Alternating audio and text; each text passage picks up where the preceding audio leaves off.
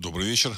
В эфире программа «Русский взгляд» и с вами Владислав Карабанов. Сегодня 14 февраля 2023 года, и я вас приветствую в нашем эфире.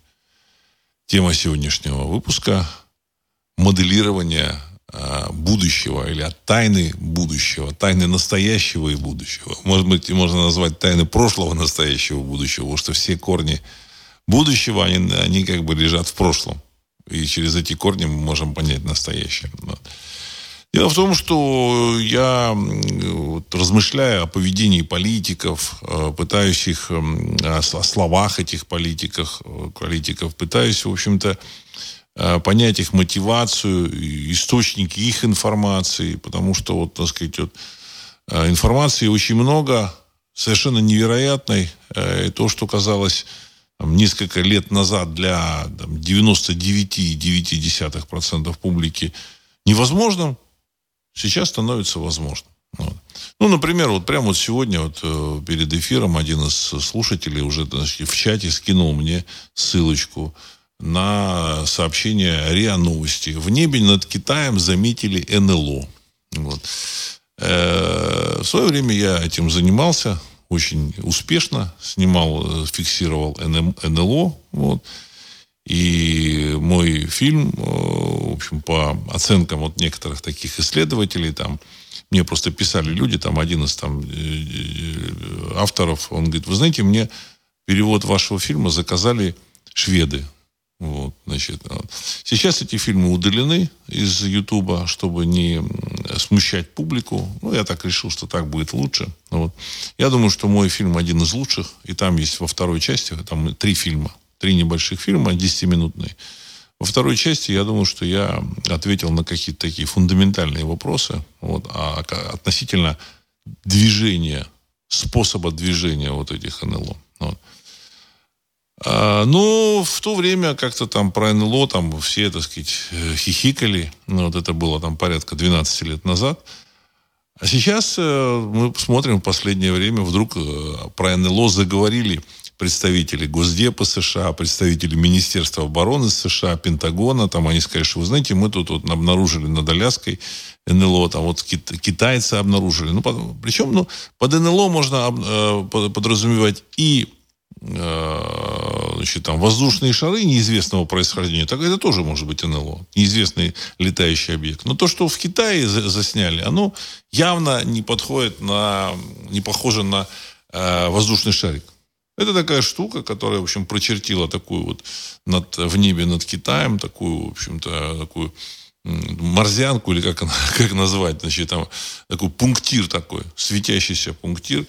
И, насколько мне так понятно, ни один из э, современных летающих аппаратов это сделать не может. Вот они приблизили, увидели. А представители Пентагона э, стали говорить не о том, не о том, что, вот, знаете, это НЛО, которое вот там неизвестный шар. Вот их спросили, это неизвестный какой-то дирижабль или еще что-то. Они сказали, нет. Это, возможно, принадлежит э, к инопланетной цивилизации. Ну, вот, значит. Ну, вот как-то странно заговорили вот эти вот официальные товарищи. Вот. В свое время я много раз говорил о том, что так сказать, никаких, у меня лично никаких сомнений нет в том, что э, некие как бы, силы, структуры, они, в общем наблюдают за Землей. Каким-то образом я вот уверен, что они участвуют в политике. Может быть, не так, чтобы там дают указания, кого назначить, кого снять. Ну, как-то вот демонстрируют время от времени свое участие.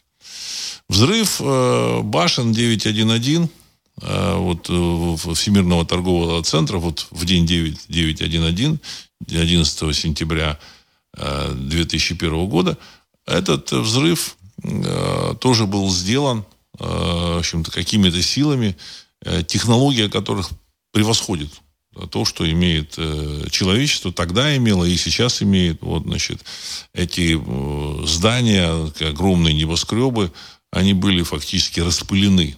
То есть это небоскреб, нам сказать, э, просто э, превратился в пыль и осел.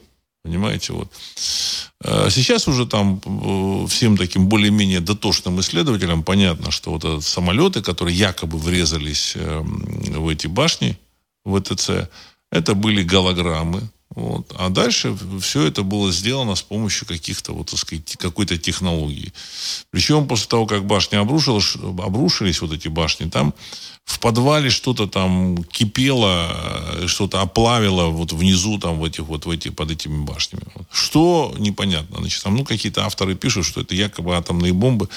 Но я хочу сказать, что атомные бомбы, они не оплавляют там в течение нескольких дней там э, какое-то пространство. Ну, то есть это совершенно другая технология, вот, и это участие каких-то вот, так сказать, сил, обладающих этими технологиями. И э, это, это участие не просто, вот, так сказать, их в, в, в каком-то событии, а это участие в мировой политике. Потому что Америка это э, лидер, планетарный лидер на тот момент она и сейчас э, во многом играет лидирующую роль. Эта лидирующая роль, она, в общем-то, Америкой теряется. Вот, она уходит, ускользает из-под них вот это вот, вот это пространство, которым они, так сказать, в котором они заправляли, как они хотели. Но, тем не менее, это, в общем-то, самая э, мощная страна на сегодняшний день. Ну, Теоретически пока. пока теоретически, потому что есть еще, еще другая не менее мощная страна под названием Россия. То есть, как выяснили там западные игроки, э, и не только западные, выяснили, что, оказывается, Россия не менее мощная страна, возможно, даже более мощная страна. Вот, к, к полному удивлению публики публики понимающей. Я под публикой зачастую воспринимаю широкие, широкую публику, в том, но иногда воспринимаю и узкий какой-то круг людей, понимающих, э, что происходит, которые в состоянии реально оценить происходящее. Что-то там американцы, они, в общем, большие специалисты, вот они что-то там транслируют на широкую публику, убедить в чем-то, что-то транслируют они на жителей территории 404. Например, вот сегодня там вот мне буквально там мне скинули, что вот а, э, начальник комитета, э, сейчас как это правильно называется, я прошу прощения, э, так, а началь, председатель комитета, Объединенного комитета начальников штабов генерал Марк Милли, выступая на заседании контактной группы по вопросам э, обороны, э, в Брюсселе, Украины в Брюсселе заявил, что за неполный год после начала вторжения на Украину Москва потерпела поражение в стратегическом, тактическом и оперативном плане, плане заявил Марк Милли. Это, конечно, в общем, полная чушь, вот, потому что Москва, вот, к, к удивлению многих, я хочу сказать, и э, к относительному, и моему удивлению, относительному, потому что в, в области военного вооружения я уже ну, прекрасно знал, вы, значит, если слушаете программу «Русский взгляд», вы тоже понимаете, о чем я говорю, я знал, что в военном отношении, так сказать, наличие гиперзвука, еще каких-то, так сказать, там, э, серьезных, значит, военных э, технологий, которые есть у России, Россия опережает Америку и, в общем, передовые, другие передовые страны мира. Насколько время, на какой период она опережает, мы не знаем. Но она опережает серьезно. Возможно, еще опережает в области оружие на иных физических принципах. Что это за оружие, мы только можем гадать. Я высказывал предположение, что одним из элементов этого оружия является вот, так сказать, там, э, вот эти системы радиоэлектронной борьбы Мурманск-БН, которые гасят на расстоянии там, 5000 километров значит, работу различных значит, там, приемопередающих электронных устройств.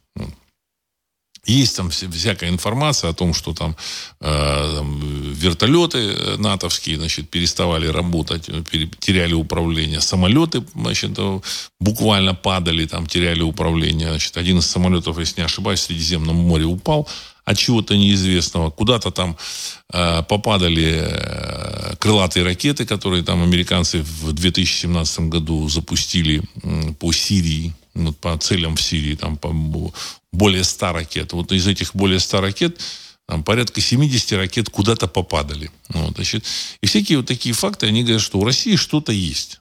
Что, что, что они пока еще, в общем, на официальном уровне не, предъяв, не предъявлялось. Вот на неофициальном уровне мы следим за какими-то событиями, какими-то э, катастрофами. Вот.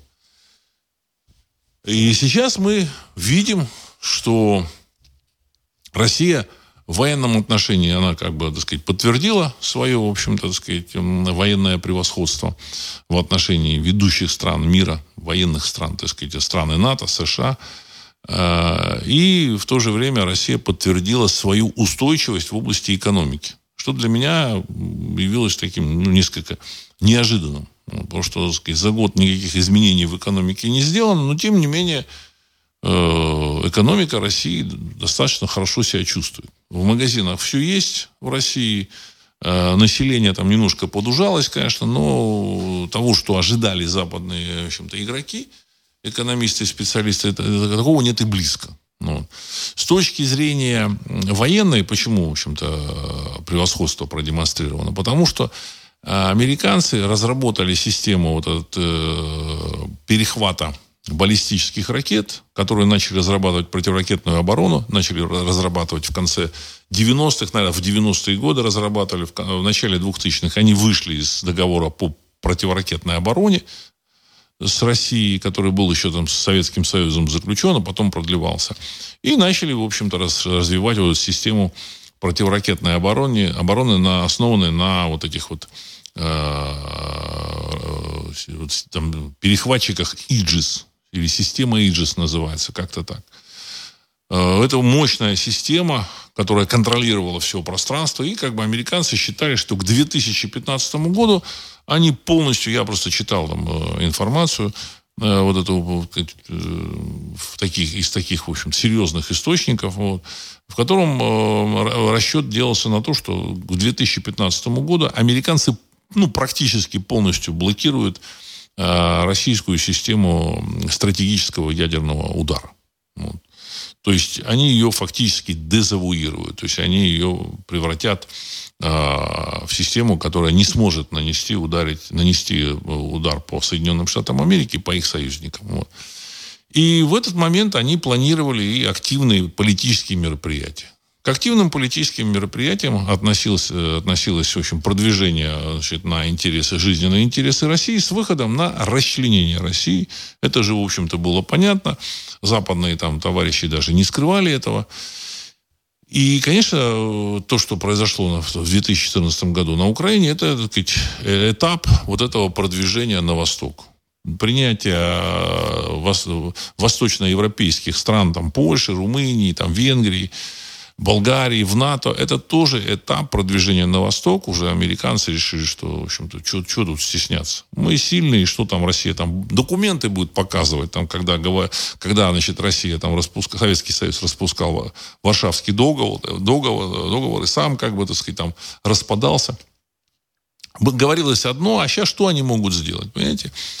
А, право сильного, оно как бы было, есть и будет. Я, кстати, всегда об этом говорил. Что, понимаете, так сказать, э, все эти договора, все это, все это Филькина грамота. Значит, если э, страна не может принудить противника соблюдать этот договор, в общем-то, противник не будет его соблюдать. Никакие подписи, никакая бумага, э, там, золоченная, там, с водяными знаками никакую роль абсолютно, так сказать, не сыграет. Вот. Ну, и американцы все это продемонстрировали, справедливость вот именно такого подхода. Вот. Но к их э, удивлению, они немножко задержались развитием этого, своей системы противоракетной обороны. Ну, э, э, вот. А к их удивлению в России, у России появились маневрирующие вот эти э, головки, боеголовки, которые затрудняли там возможности сби- их сбить. Во-вторых, Россия создала э, вот эти ракеты, ракетные установки, которые э, значит, быстрее взлетали, чем раньше, вот, быстрее, значит, набирали там скорость и быстрее, в общем-то, распадались на вот эти боеголовки, настоящие и имитационные, ложные. Вот, то есть э, эти ложные боеголовки, они нужны для того, чтобы сбить противоракетную оборону противника и, в общем-то, э, для того, чтобы э, количество противоракет было такое, что невозможно было все, все вот эти, так сказать, цели сбить. То есть Россия вот создала вот такую систему на первоначальном этапе. А уже вот в последние годы была создана, э, были созданы гиперзвуковые ракеты, которые, в принципе, преодолевали любую систему противоракетной обороны и делали американскую противоракетную оборону, э, в общем, бессмысленной. Обнуляли ее возможности. Вот. Соответственно, все вот эти политические планы американцев, евро... ну, западных стран – консорциума, они, в общем, превратились просто, в общем-то, в такие мечты, не сбывшиеся мечты. Это очевидно. Поэтому, в общем-то, так сказать, американцы так себя ведут достаточно, так сказать, так агрессивно вот, в отношении России, вот, потому что они как бы серьезно опечалились вот, эти, вот этим обстоятельством. Вот. Еще очень важный момент, о котором я хочу сказать, я о нем говорил, но еще раз хочу сказать. Вот люди там мне все постоянно пишут, а вот вы знаете, там у Америки, у Европы есть вот это, а вот есть вот это. Какая-то там, они там поставят самолеты на Украину, танки на Украину поставят. У них там это такая сила, там она, вот эти страны, они в 10 раз превосходят военном, ну, в, в экономическом отношении России, вот. И я несколько раз сказал в предыдущих выпусках, что, сказать, уважаемые слушатели, значит, я абсолютно уверен, что товарищи из Кремля не начали бы наступление на Украине 24 февраля 2022 года без уверенности в своем военном превосходстве и без знания какого-то, в общем-то, относительно будущего. Причем не просто уверенности, а стопроцентной уверенности. Более того, я же смотрю вот, значит, там, э, репортажи, там, телевизионные репортажи, какие-то там интервью от российских каких-то деятелей. И западных мы тоже видим. Вот. Ну, западные деятели показывают там Столтенберга, показывают там этого э, Блинкина, госсекретаря США, там этого Салливана там показывают, ну, он там, они там что-то выступают, говорят, я, э, ну, и, и Байдена, Бидона. Ну. Я хочу сказать, что все, ну, понятно, там Шольцы, Макроны, там этот Борис Джонсон был, значит, ну, такой, как бы, э, значит, э, как группа, группа выступающих от имени Запада. Они там друг друга дополняют, они, в общем-то, угрожают тем, тем или иным способом. Я хочу сказать, вот, ну, вот, если вот звук выключить, не нужно со звуком смотреть вот эти интервью. В общем, мы понимаем, о чем идет речь.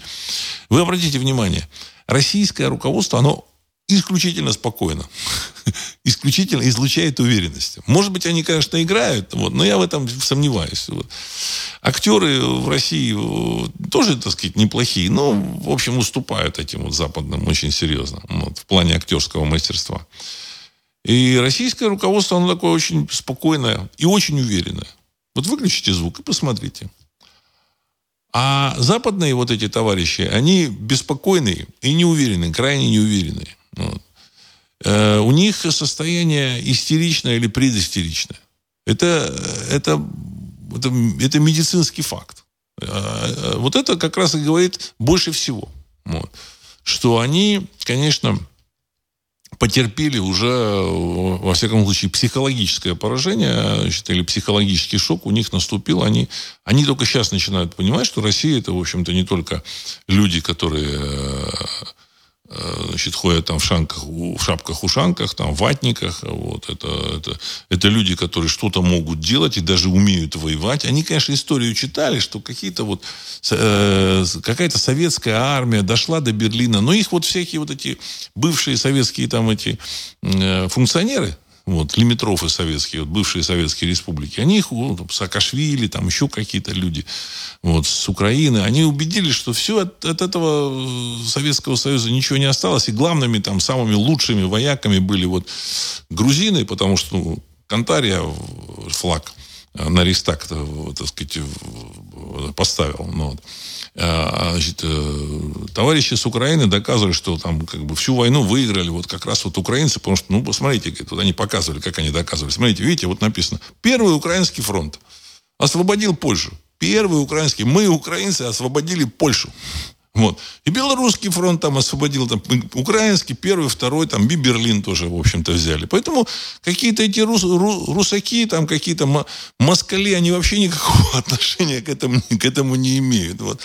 А современный западный истеблишмент, ну, там есть, конечно, кукловоды, которые понимают, но вот этот, которые там на, на сцене выступают, они плохо понимают, э, что, что, что происходит. Они там ну, плохо учились, вот тоже там Борис Джонсон. Достаточно на него посмотреть, чтобы понять. Или там этот Ли Страс.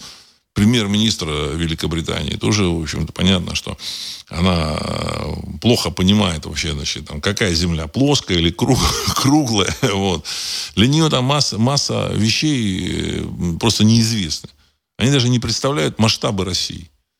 Только некоторые, вот я просто общался там с какими-то людьми, которые летали там э, через Россию там, в Китай, там, и там а, им любопытно было – значит, где Россия? И вот они засекли, вот с какого момента они вошли в советское, вот в российское воздушное пространство, и в какой момент они, в общем-то, вышли и полетели дальше в Китай. А там это лететь там часов там 8 или 9. Понимаете, 9 часов самолет летит, летит, летит, летит, причем со скоростью там 900 э, километров в час. И вот он летит, а это что такое? Это Россия. А через три часа, а это что? А это Россия. Еще через три, а это что? Это Россия, понимаете? Кто летал через океан, они э, хорошо знают. Через океан там нужно лететь там 5 тысяч километров через Атлантику, там, через Тихий океан там побольше, 5 тысяч километров. А территория, которую пересекают э, там, при полете из Берлина, ну, грубо говоря, там, в Пекин, и полет над Россией происходит там 8 тысяч километров или 7 тысяч километров. То есть, значит, в полтора раза больше.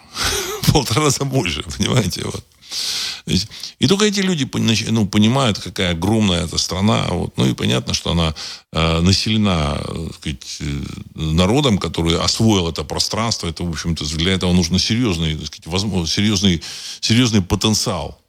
Потому что там другие тоже могли там, в общем, при, принять участие в освоении. И для них э, некоторые события являются шоком шоком, что, оказывается, у России армия есть, оказывается, они воюют, еще, оказывается, гиперзвуковые эти ракеты есть. Они-то думали, что у них там вот самая лучшая, самая лучшая ракета. И поэтому, в общем, с планами пришлось э, планы срочно менять. Срочно менять. Вот, значит, ну, э, они сделали очень такой, с их точки зрения, правильный ход. Они, в общем, поменяли власть на Украине и, значит, с помощью этой власти э, решили э, решить вопрос с Россией. Вот. Э, во всяком случае, ослабить эту Россию. На мой взгляд, это очень ошибочно. Очень ошибочно, потому что э, в реальности они разбудили Россию. Разбудили Россию и русский народ. Дело в том, что русский народ, он, в общем-то, сказать, не является до сих пор, так сказать, субъектом политики он только начинает ощущать и точка, только начинает входить вот, в эпоху своей субъектности, когда он, русский народ, будет предъявлять и предъявляет свои права на решение тех или иных вопросов на своей земле. Вот это, этот процесс только-только начинается. Вот. Я как э, руководитель э, агентства русской информации, как вот, ведущий программы «Русский взгляд», в общем-то, я, как бы, моя работа была на, на, как раз на это направлена. В общем-то, по, приблизить то время, когда русский народ станет э, субъектным, субъектом. Вот, и избавить э, представление, в общем-то, так сказать, э, вот, э, публики, такой настроенной, в общем, патриотично, вот, а, тех, кто ощущает себя русским, русскими, и те, кто как бы являются союзниками русского народа, это тоже, как бы, так сказать, важный сегмент, союзниками русского народа. Вот. Есть такие люди, в общем-то, так сказать, вот там, частью русского мира. То есть я к этим людям отношусь э, максимально уважительно и считаю, что э, значит, они тоже, так сказать, участвуют в, вот, в приближении вот этого времени, времени, когда русский народ будет субъектен, он станет субъектным. И вот они как раз, вот эти западные партнеры, они пробуждают русский народ. И события на Украине пробудили, разбудили русский мир. И вот в этой, в этой ситуации нужно поблагодарить. Поблагодарить. Вот. Но э, еще о чем я хотел бы вот сказать, это как это такая преамбула небольшая, о том, что еще двигает, э, вот не двигает, а чем руководствуются, так сказать, товарищи, которые там, в общем, находятся в Кремле, около Кремля. Понятно, что не все те люди, которые принимают ключевые решения, а, скорее всего, те люди, которые принимают ключевые решения, мы их, в общем-то, и, скорее всего, не видим. Вот. А, сказать, чем они руководствуются? Вот. И я тут пришел, в общем-то, к такой интересной мысли – о том, что они руководствуются некими событиями, некими событиями, которые, о которых они знают. Вот в некоторых передачах я говорил о том, что возможно, вот такой вариант машины времени, условно, это не машина времени, ну, возможно, вариант какого-то путеводителя по будущему есть у Ватикане. Возможно, и, и скорее всего он есть в России. Потому что вот такой путеводитель, один из путеводителей там предъявил, там, я, думаю, я думаю, что самый такой слабенький, самый такой, в общем-то, мягенький, это Глоба предъявил вот этого, значит, предсказания а, а, Немчина. Значит, астролога Немчина. Вот Немчина.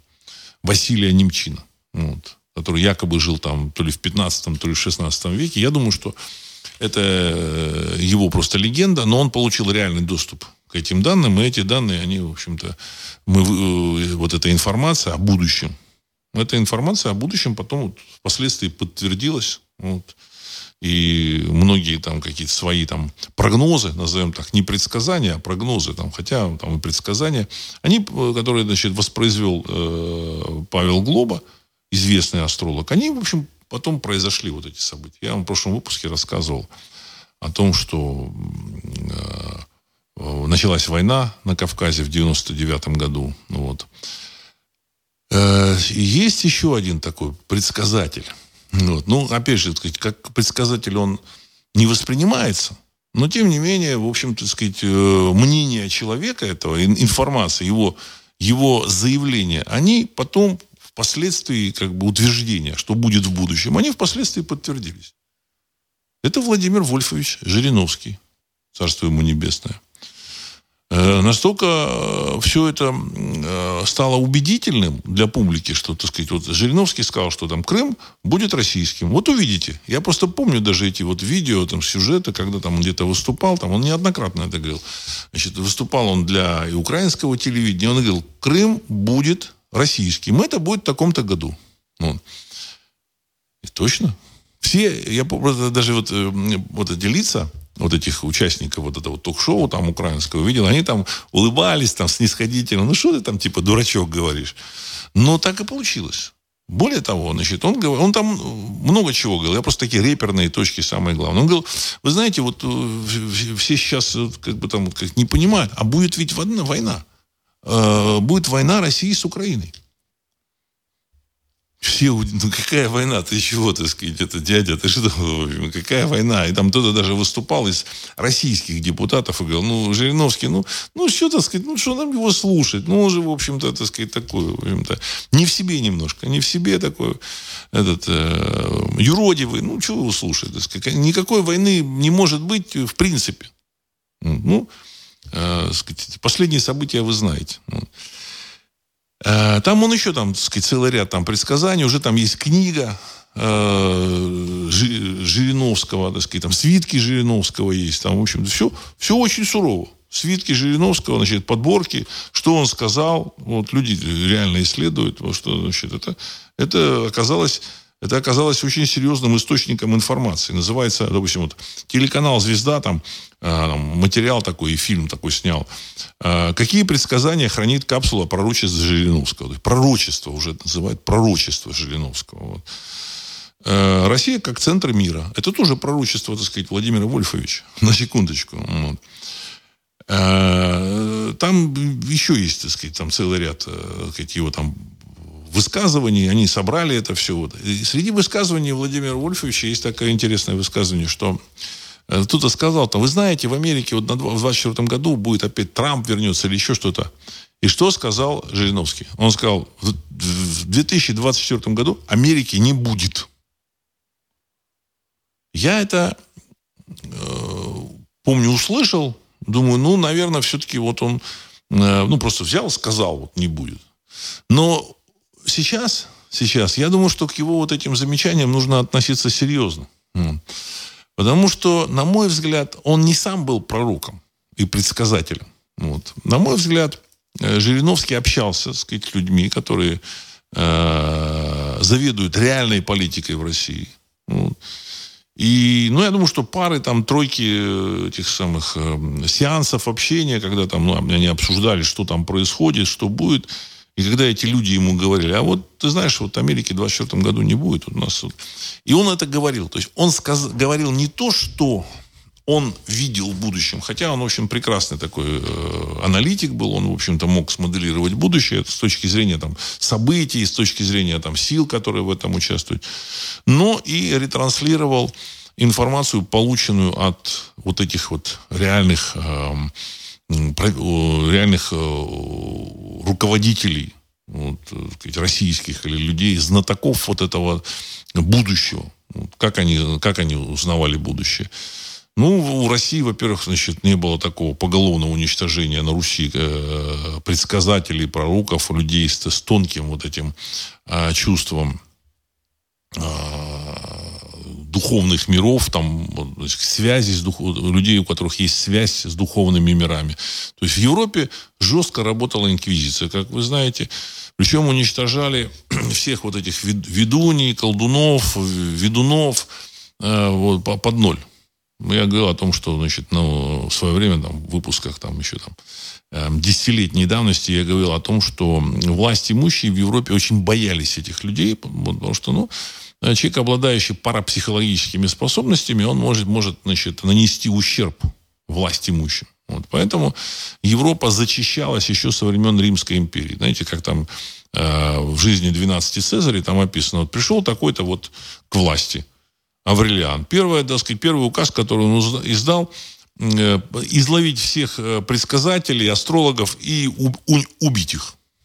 Оставил только себе одного. Почему? Ну, потому что этот ему там что-то предсказал, как это делать и что ему делать. Вот, и он ему очень сильно помог. Вот он все, всех уничтожит. То есть, понимаете, это реакция на как бы, людей, владеющих вот этим э, Э, пониманием будущего, так сказать, управляющим будущим, которые помогают управлять или, так сказать, будущее, или, или принять это будущее. И так не только один там этот Аврелиан, там, значит, практически каждый, когда приходил к власти, значит, первое, что он давал указ... Э, о чем он давал указания, уничтожить всех вот этих вот, так сказать, э, прорицателей, предсказателей, магов, колдунов, а, астрологов. Вот. Значит, э, потому что они сами вот на, на пути к этой власти, они пользовались активно этим. Ну, оставлялись только своего вот этого астролога, который им помогал. Поэтому это все очень серьезно, и поэтому с этими людьми боролись э, в Европе э, сказать, очень серьезно и очень жестко. Вот. вот э, в «Молоте ведьм» там как бы описано, по каким, по каким признакам нужно этих людей, в общем-то, вы, вычислять и уничтожать. Согласно вот э, хроникам вот, э, различных там, вот, и средневековых вот, так сказать, э, там, хроникеров, в общем, в Германии там иногда уничтожали население целых районов. Там в районе там, не знаю, 50 деревень, район такой, понимаете. И вот всех уничтожили. Ну, женщин, там, кого-то, остальные там, кто, кто мог, разбежался. Значит, сожгли и уничтожили огромное количество людей там, вот, во время действия инквизиции 15, 16, 17 век. Последние э, процессы инквизиции были в начале 19 века. В Испании там чуть ли не в середине 19 века они там кого-то казнили. То есть серьезная борьба была. Поэтому этих людей у них не так много. Хотя есть. Хотя есть. В Ватикане, я думаю, что у них какой-то вариант прочтения будущего есть, или там, так сказать, э, истории будущего, мы назовем так, есть. Вот. А поэтому там был такой э, пророк Малахия XI э, века, кажется, который, так сказать, назвал, там, указал там эм, какие-то важные черты вот будущих пап, римских пап. Вот. Э, и он насчитал 114 пап. Вот нынешний вот этот папа, кстати, вот согласно вот этому Малахии, последний. Так, на секундочку. Не знаю, как это будет э, вот в реальности. И в России, соответственно, я просто к чему подвожу, что в России э, инкви... такой э, э, действия инквизиции не было вот такого э, широкого уничтожения людей, обладающих вот этими, так сказать, способностями, как бы, против них э, действия, так сказать, такие не, не, при, не применялись. Хотя тоже, как бы, так сказать, их преследовали, но тем не менее. И поэтому таких людей больше, больше. В России до сих пор, там, сказать, в каждой деревне какая-то есть бабушка, которая там знает заговоры, наговоры, там, э, и получила это вот, значит, э, искусство, так сказать, знания, понимание от каких-то своих там предков, вот, значит, там масса таких вот, сказать, людей существует. Соответственно, и были люди, и есть, наверное, люди, которые там читают будущее. А чем занимается спецслужба любая? Она занимается охраной власти и собирает все, что интересно власти. А будущее это самое, что не на есть интересное для любой власти. Поэтому, возможно, у них есть какая-то книга, история будущего. Вот. Та же самая Ванга, она когда предсказывала, значит, э, такие, там всякие ученые говорят, ну, ну, что такое Ванга? Это вот там таксисты там ей там собирали информацию там о людях, вот. И она потом им рассказывала там о будущем, потому что Ванга признана не только там властью, она в первую очередь признана людьми, которые приходили к ней за советом, и она уже с порога говорила, вот ты вот такой, такой, такой, у тебя вот такие, такие эти.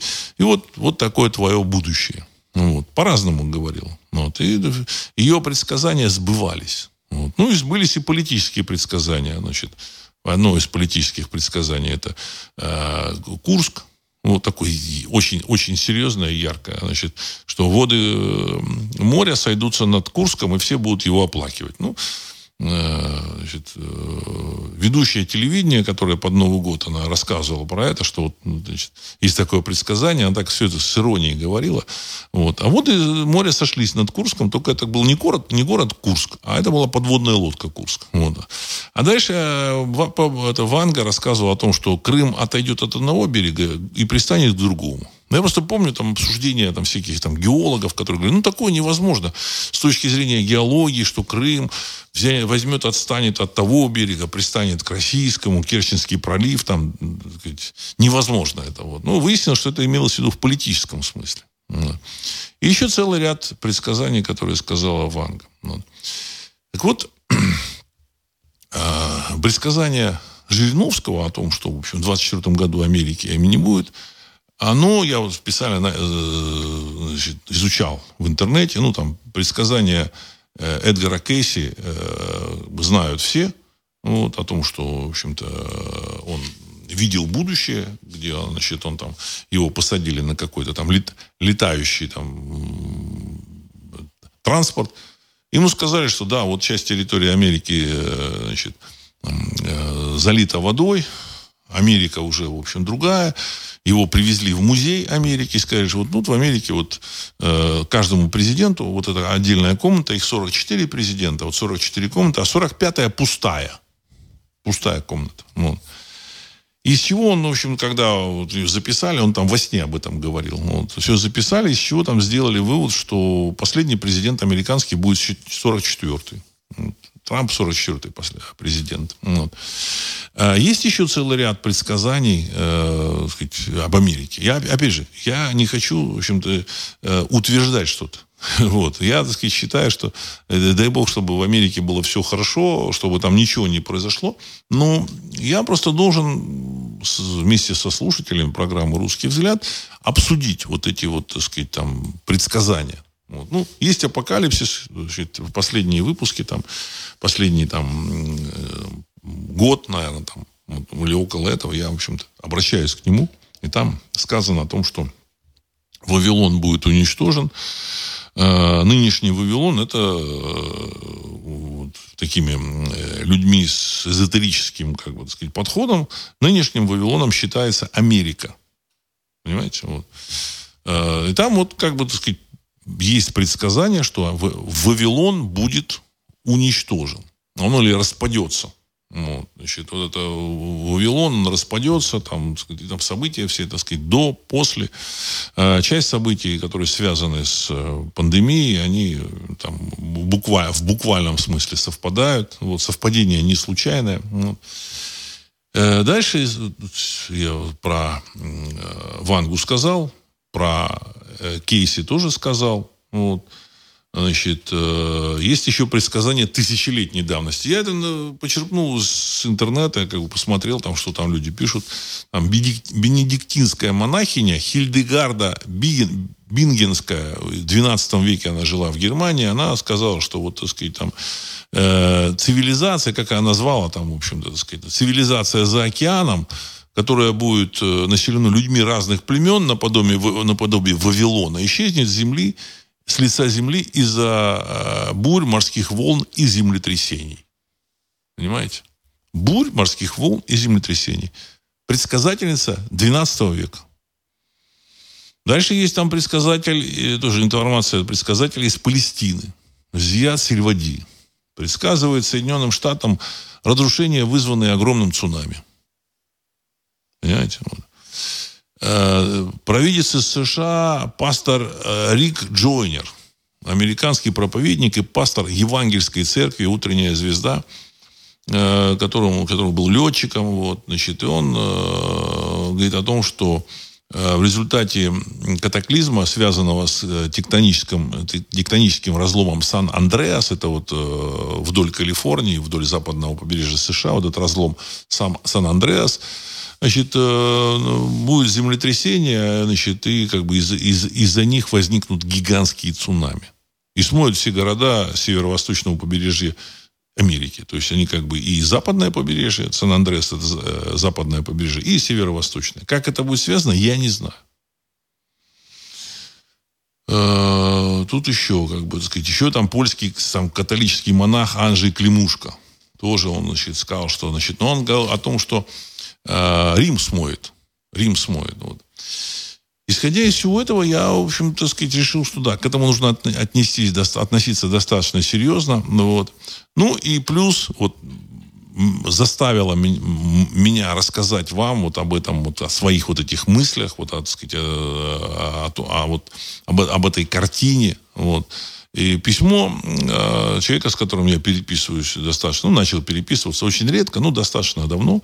Его зовут э, Сергей Федорович. Вот. Он э, был руководителем э, геологической экспедиции там в какие-то времена. Вот. И он, в общем-то, сказать, в свое время поделился со мной своей теорией относительно устройства, в общем, пла- пла- планет, вот внутреннего устройства. Там, вот, значит. И э, он вот прислал мне письмо, вот опять с, с этим вот, значит, со своей вот этой гипотезой, на мой взгляд, достаточно близкой к, к реальности. Вот, значит, я сейчас не буду углубляться, это просто отдельная тема совершенно. И он сказал, что, вот он написал там дополнение к письму, что, вы знаете, Владислав Александрович, вот я бы не стал писать, вот, но по моим подсчетам вот, и по моим вот представлениям, вот это там, ну, в центре Земли там вращение происходит. Это вращение, оно меняет свое направление э, вот, раз в какой-то, так сказать, вот, циклично, раз в какой-то период.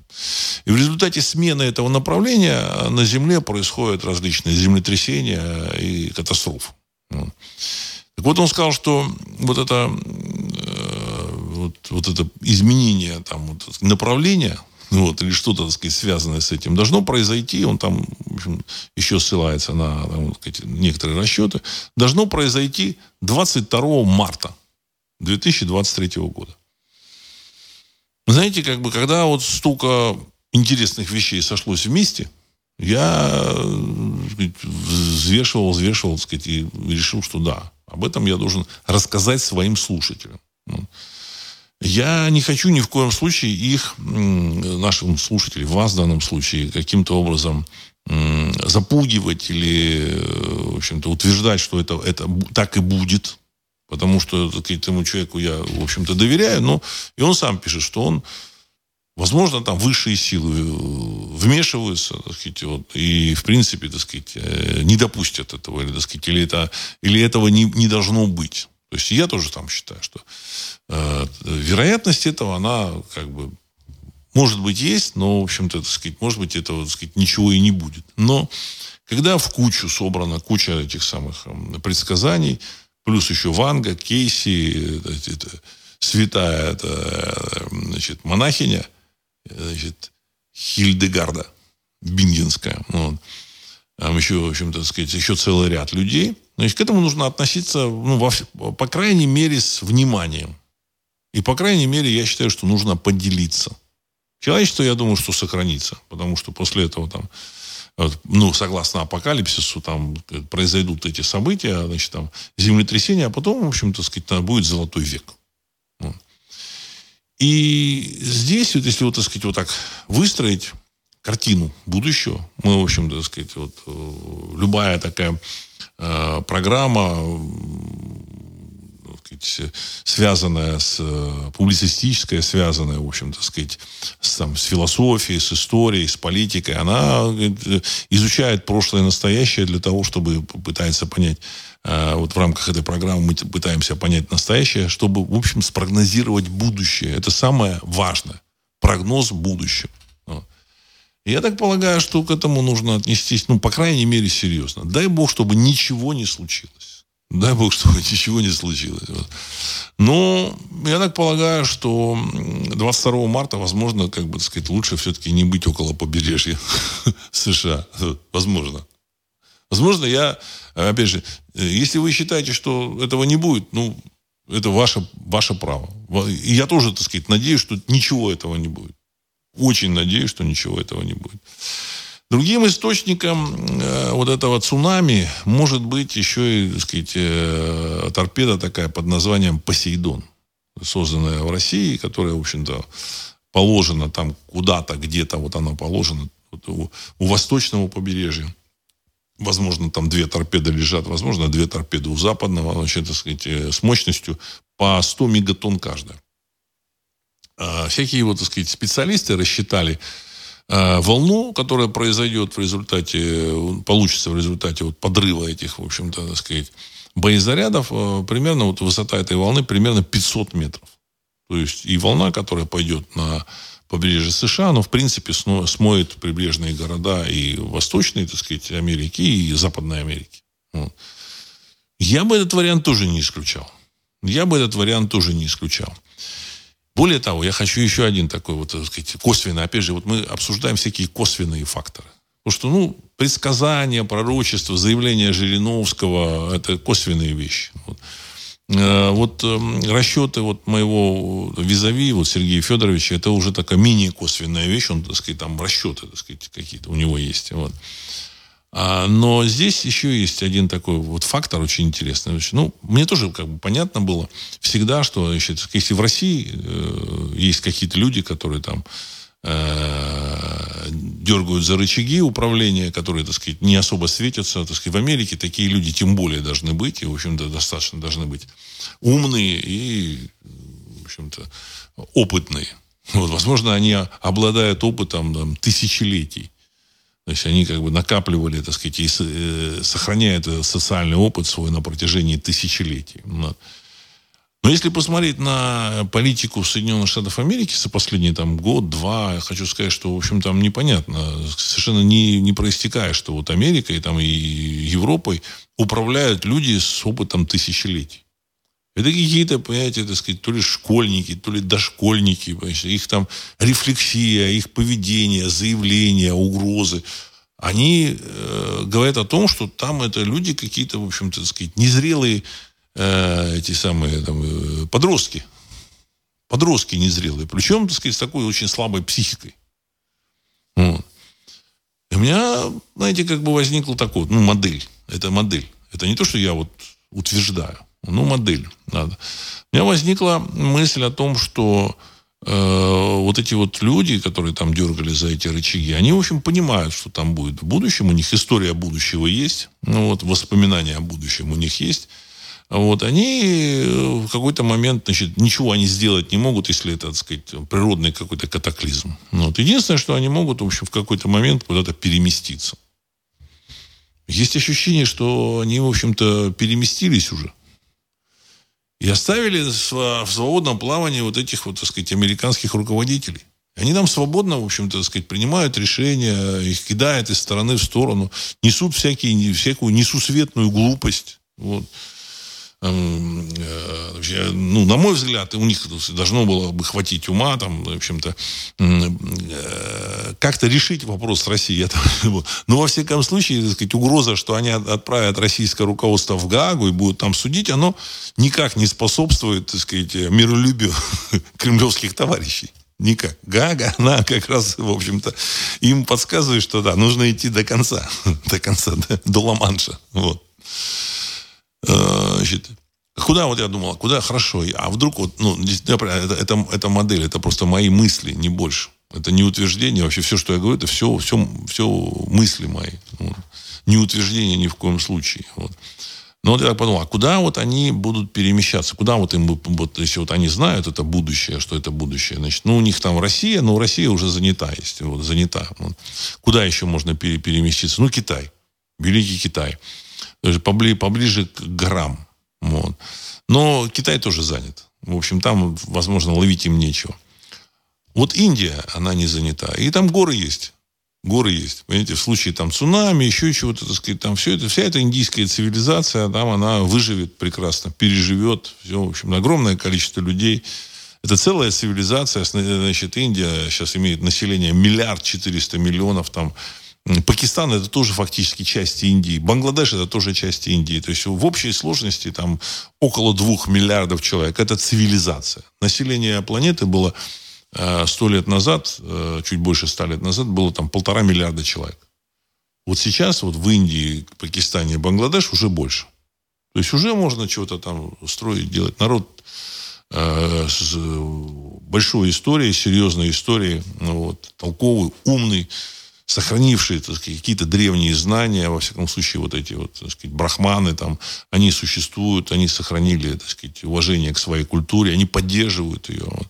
Кто-то там может посмотреть там на простых индусов, ну, простые индусы, простые индусы. Но в целом, в общем, там вот стержень остался. Возможно, они как бы переместились в Индию, ну, вот. И для того, чтобы это перемещение было ну, комфортно, ну, вот, и на последнем этапе поставили порулить э, Великобритании своего, в общем-то, так сказать, э, товарища Риши Сунака. Это, опять же, версия, версия. Но вообще появление в такие тяжелые, сложные времена во главе премьер-министром Великобритании индуса, знаете, как индуист, а может он, он, он британец, коренной, там они будут утверждать. Ну, хрен с ним, пусть коренной британец, но индуистского вероисповедания, хрен с ним, пусть будет так. Но, в общем-то, от этого, от перемены слагаемых э, сумма не меняется. Вот этот человек, это продукт вот этой индийской культуры. И вот этого человека ставят вот в эти тяжелые времена рулить замечательной вот этой Великобританией. Не странно? Очень странно. Опять же, может, может быть, это не вообще не имеет никакого отношения к делу, а может быть, имеет. А может быть, имеет. Вот. Э, ну, события, вот, допустим, ну, то, что там на Украине происходит, э, там, там, танки, самолеты, я думаю, что это все к военным действиям никакого отношения не имеет, результата не, подру, не, не подразумевает. Все уже понятно. Важно э, просто, значит, надуть щеки и как бы Россию вытащить на какие-то переговоры. А, и для этого ее нужно пугать. Чем пугать? Э, значит, ну, э, население. Не танками, не самолетами, а тем, что население будет сражаться. А население нужно поддерживать. Морально, психологический дух вот этих, которые воюют, он важен. Как их поддержать? Ну, сейчас вот, сейчас будут танки. Сейчас будут танки. Вот. Ну, публика не понимает, что там 100, 200, 300, 500 танков вообще никакой роли не, не сыграют. Даже тысяча танков. Самолеты, там F-16 тоже вообще никакой роли не сыграют. Ну, значит, там тысяча самолетов. То есть, эти системы S-300, S-400, там, я так понял, в России там достаточное количество, поэтому тоже никакой роли не сыграют. Это все играет роль чисто на э, вот этот э, дух, э, поддержать дух вот этих сопротивляющих, так сказать, вот, э, украинских частей. Потому что, ну, насколько я понял, там они вот, вот они готовы уже начать разбегаться. Знаете, как армии разбегаются? Из истории известно, так сказать. Вот. Начинается, так сказать, бегство там потихонечку, а потом раз, и вся армия там побежала. И вся армия побежала. Все, все к этому приближается. А им нужно поддержать этих людей, чтобы они, в общем, не разбежались. Нужно на переговоры России вытащить. И поэтому им это вот нужно. Ну и плюс НЛО. Как мы знаем, когда происходят какие-то события глобальные, какие-то там шарики появляются, там какие-то там диски э, летают, какие-то, так сказать, там цилиндры, так сказать, вот в небе, так же, вот как вот в Грузии там э, в 89 году, там вот когда, так сказать, были события, Советский Союз, он, в общем, начал распадаться вот из Грузии, когда стало понятно, что советское руководство ничего вот с, этим, с этими людьми сделать не может. И какая-то сила в небе, видимо, им сказала, все, стоп, Больше не нужно. И вот, значит, тогда жители Тбилиси увидели, что, так сказать, над городом высоко-высоко, в общем, какой-то такой цилиндр странный вращается. Он там висел недели две. Вот. А люди, которые служили на э, радиолокационных установках, сказали, сказали, что у них пропадало, в общем-то, так сказать, э, э, значит, экран, как бы пропадала э, э, значит, э, обстановка. Вот данные об, об обстановке вот этой значит, радиолокационной пропадала. В общем-то, работа исчез... прекращалась работа радиолокационной сети. Там просто ну, был снег Снег. В экране шел снег. Все. Ничего они не видели. Никаких объектов, ничего. И после этого Советский Союз, он как бы там тихо, тихо начал э, отступать и сливать воду. И сейчас та же самая картина. Какие-то вот аппараты. Что-то тут летает. Я думаю, что это связано с какими-то событиями. Ну, вот в целом, о чем я хотел рассказать. Ну, еще такое интересное, так сказать, событие тоже. В Запорожье засох дуб на, вот, или в районе Хортицы, это вот, значит, э, место, где э, был центр э, казачьего, запорожского казачьего, казачества, Запорожья, вот, запорожского войска. И вот этому дубу было 700 лет. Он засох, почти засох, кроме одной ветки, в 21 или 22 году то есть после революции. И вот буквально в январе месяце засохла последняя ветка. Я думаю, что это тоже такой очень серьезный знак. Вот. Серьезный знак, потому что, ну, в общем-то, так сказать, э, российские вот эти политики, политологи, публицисты, там, те, кто, значит, заявляют какую-то позицию, причем позицию от э, правящих кругов, вот, так сказать. Представители вот прямо правящих кругов не часто показывают, но я так полагаю, что они артикулируют то, что эти правящие круги, в общем-то, думают. Они заявляют о том, что э, Украина как э, государство, в общем, будет демонтирована под ноль. Вот. И вот засыхает вот этот дуб. Тоже такая интересная, так сказать, история. Сейчас зачитаю ваши вопросы, комментарии. Ну, вот. Значит, Роман 2. На территории У много наемников со всего мира, говорят. Конец цитаты. Ну и что, что они, эти наемники, сделали? Ничего они сделать не могут. Понимаете, так сказать. Вообще, э, самую главную задачу выполняет э, ракетно-ядерное оружие, которое есть у России, которое превосходит американские возможности.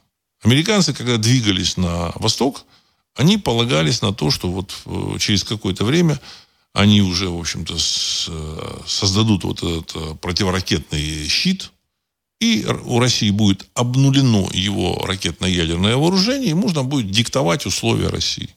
Они абсолютно, так сказать, однозначно решали, что это будет именно так. И поэтому они двигались спокойно. И тут, в общем, они э, значит, поняли, что, оказывается, у России преимущество вот в этом вооружении. Вот свою, э, прикрыть свои операции э, своим вот ядерной дубинкой они уже не могут. Вот, значит, э, идет тягание, значит, там этого, так сказать, между, между там, так сказать, вот, военными, так сказать, там, со стороны России и вот этих вот, так сказать, там, западных там товарищей вот, на территории Украины. Ну, в принципе, в общем-то, население и как бы военные, они чувствуют, на чьей стороне сила. Все уже, все, все понимают, что сила на стороне российской армии. Это очевидно. Никакие наемники ничего сделать не смогут. И не могут. Их э, там э, как бы приезжают, они тоже уезжают. Потому что наемник это тот человек, который добровольно, добровольно воюет, понимаете? Вот он платит за деньги. А если он не хочет погибать даже за большие деньги, в общем, заставить его сложно это сделать. А так как они хуже воюют, поэтому они погибнут. И все эти, в общем-то, э, приспособы, э, которые там есть, так сказать, в, западной, там, так сказать, э, в западных вооружениях, они, в общем-то, роли такой большой не играют. Это, это просто как бы театр, театр, это как вот действие, это как бы периферийный театр, он нужен, Э, где-то должны быть жаркие сражения, но, в общем-то, понятно, что, так сказать, э, должна быть ядерная дубинка. У кого эта дубинка крепче, тот и выиграет. Э, один, два, три. Это ник такой. Историю пишут победители, а победители в руках родных богов. Конец цитаты. Да, совершенно верно. Совершенно верно. Вот. Валерий, пустая комната 46, 46-го президента была у Кейси, но пустая. 45-го, уважаемый Валерий, там было 45-го президента, кажется.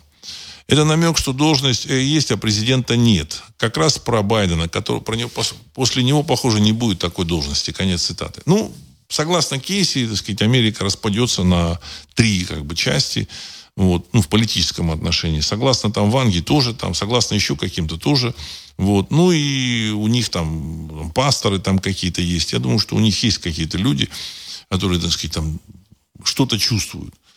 Но ребята, которые там были, эти, были в ладах вот с этой эзотерикой, с, этим, с этими воспоминаниями о будущем, эти ребята, мне кажется, свалили из власти. Ну, есть такое ощущение. Есть такое ощущение. Свалили из власти. И оставили все. Ну, а посмотрим, а вдруг что-то получится. Ну, или там действуйте как хотите. А в России точно знают, что будет в будущем, поэтому решили там не дергаться. Ну, ну сообщили им, что взорвали там этот Северный поток. И вот спокойно все, так сказать, не переживая ничего. Ну, взорвали, взорвали. Вот. То есть, э, мне кажется, есть понимание, что, вот, что произойдет вот скоро. Андрей Москва. Владислав, здравствуйте. В новостях видел фото, что молния ударила в статую Христа в Рио-де-Жанейро. Думаете, тоже знак? Конец цитаты. Ну, кто-то там сказал, что это, возможно, там фейк какой-то. Я, я не, не могу утверждать, что это не фейк. Но если это реально так, то и такая молния, такая жирная слишком, понимаете, ну, ну это тогда знак. Но опять же, значит, там статуя Христа, там знаете, как бы я к этому отношусь так спокойно, понимаете, вот, к христианской религии, спокойно. Вот. Я, я считал и считаю, что это, так сказать, политтехнология, созданная, значит, политтехнологичный, политтехнологический концепт, созданный во времена Римской империи для того, чтобы как-то управлять вот этими, так сказать, э, разномастными народами, которые вошли в эту огромную Римскую империю. Алекс, у Центробанка отчет за январь, что 60% бюджета на 2023 год уже освоено. Минфин распаковывает фонд национального достояния. Что-то должно быть с экономикой. Уважаемый Алекс, должны быть перемены в любом случае в экономике. Вот. Ну, значит, если там они сами там не хотят там что-то делать, ну, жизнь заставит. Потому что будущее это будущее. Значит, вот.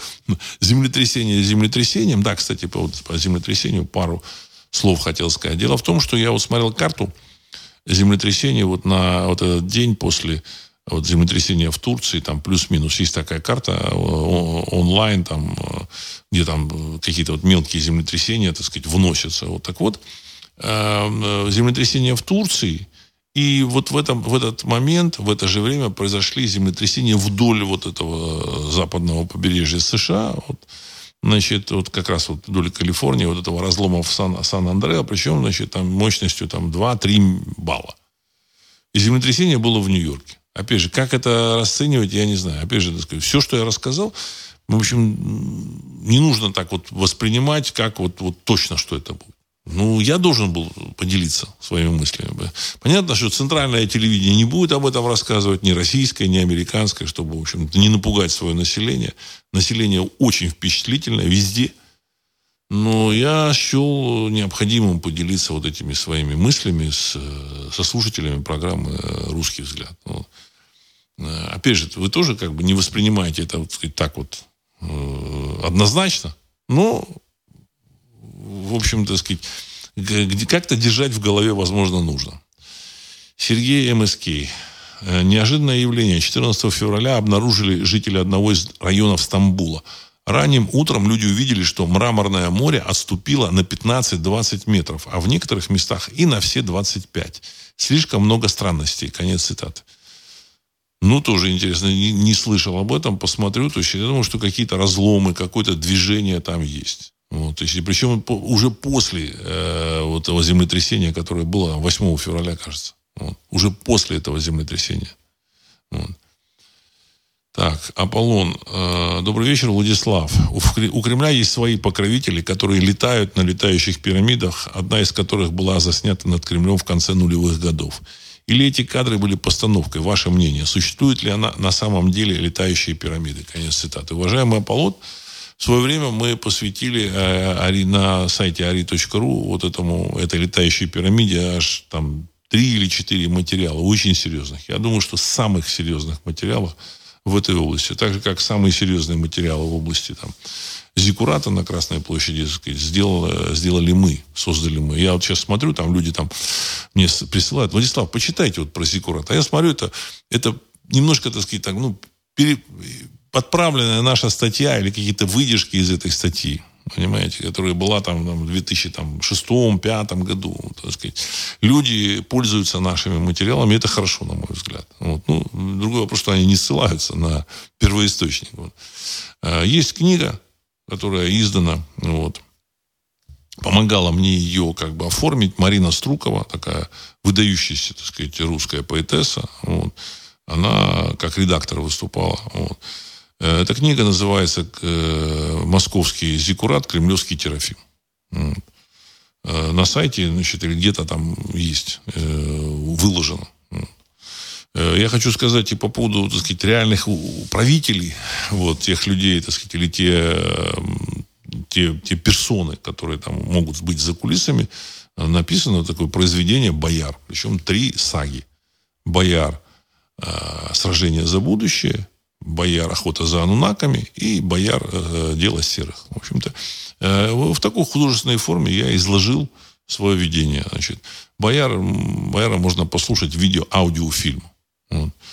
А, конечно, сказать, за там, 12 лет, как последний бояр вышел, э, многое в этом мире изменилось, но, в общем, понимание архитектуры вот этого, так сказать, мое понимание архитектуры вот этого мира современного, оно не очень поменялось. То есть я думаю, что я описал эту архитектуру и э, вот этого мир устройства, устройства, политического устройства. Оно, ну, может быть, не точно такое, но оно, в общем-то, сказать, каким-то образом отражает реальность. Вот. Так, сейчас Шурикен. Владислав, приветствую. Подскажите, а какова цель всего этого кошмара в мире, чего они добиваются? Конец цитаты. Ну, добиваются взросления человека. Взросления. Для того, чтобы русский народ э, стал взрослым, он должен пройти через э, вот, э, различные вот эти вот, так сказать, э, события, участвовать в них. Это, это движение, оно приносит народу очищение. Очищение, так сказать. Если он очистится, если он осознает реальность этого мира. Вот. И э, нужно важно смотреть на реальность этого мира. Не верить вот во всякую, так сказать, э, идеологическую фигню. Там, монархия, там, социализм, коммунизм, сталинизм. Я всегда, в общем, как эм, э, публицист выступал именно вот с, с, с своей, своей задачей ставил, именно, так сказать, в том отношении, чтобы люди видели мир реально, без вот этой вот, без вот этой полуправды. Понимаете? Вот. Э, так или иначе, революция, вот, вроде бы там Россию захватили как бы эти э, большевики, там, в общем, так сказать, там э, неверующие люди, без, ну, как безбожники. Но, тем не менее, Россия принесла, революция, все это, все, события эти принесли России очищение. Если вы думаете, что вот эта монархия романовская, она была, в общем, такая вот, так сказать, и, и таким было идеальным обществом, вы очень, очень и очень глубоко заблуждаетесь. Самими, самими Романовыми, ну, при всем, при том, что, так сказать, сам Николай, там, в общем-то, в общем-то, они, возможно, они пострадали, там, как бы, э, значит, э, серьезно, вот, серьезно пострадали. Там какой-то кошмар, там вот эта семья, так сказать, вся романовская семья, не только семья Николая II, а там все, все, вся фамилия была уничтожена. Но если там заглянуть в истоки вот этих Романовых, вот этой семьи, мы обнаружим, что вообще очень много странностей. Вот. Начиная с происхождения вот этих вот, так сказать, Петра III, вроде Петр III, внук э, Петра I.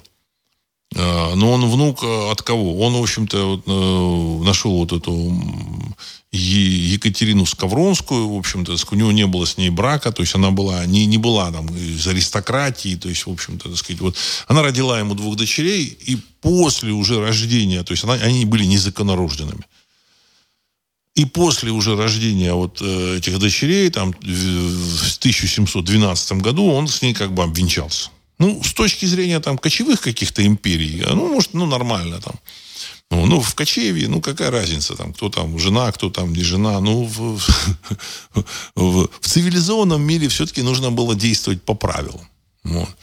Ну, хорошо, так сказать, Петр III, внук э, этого, через дочку, внук Петра Первого, уже представитель вот этого, значит, э, Голштейн, Голдторп, вот, э, Голдторповской вот этой династии.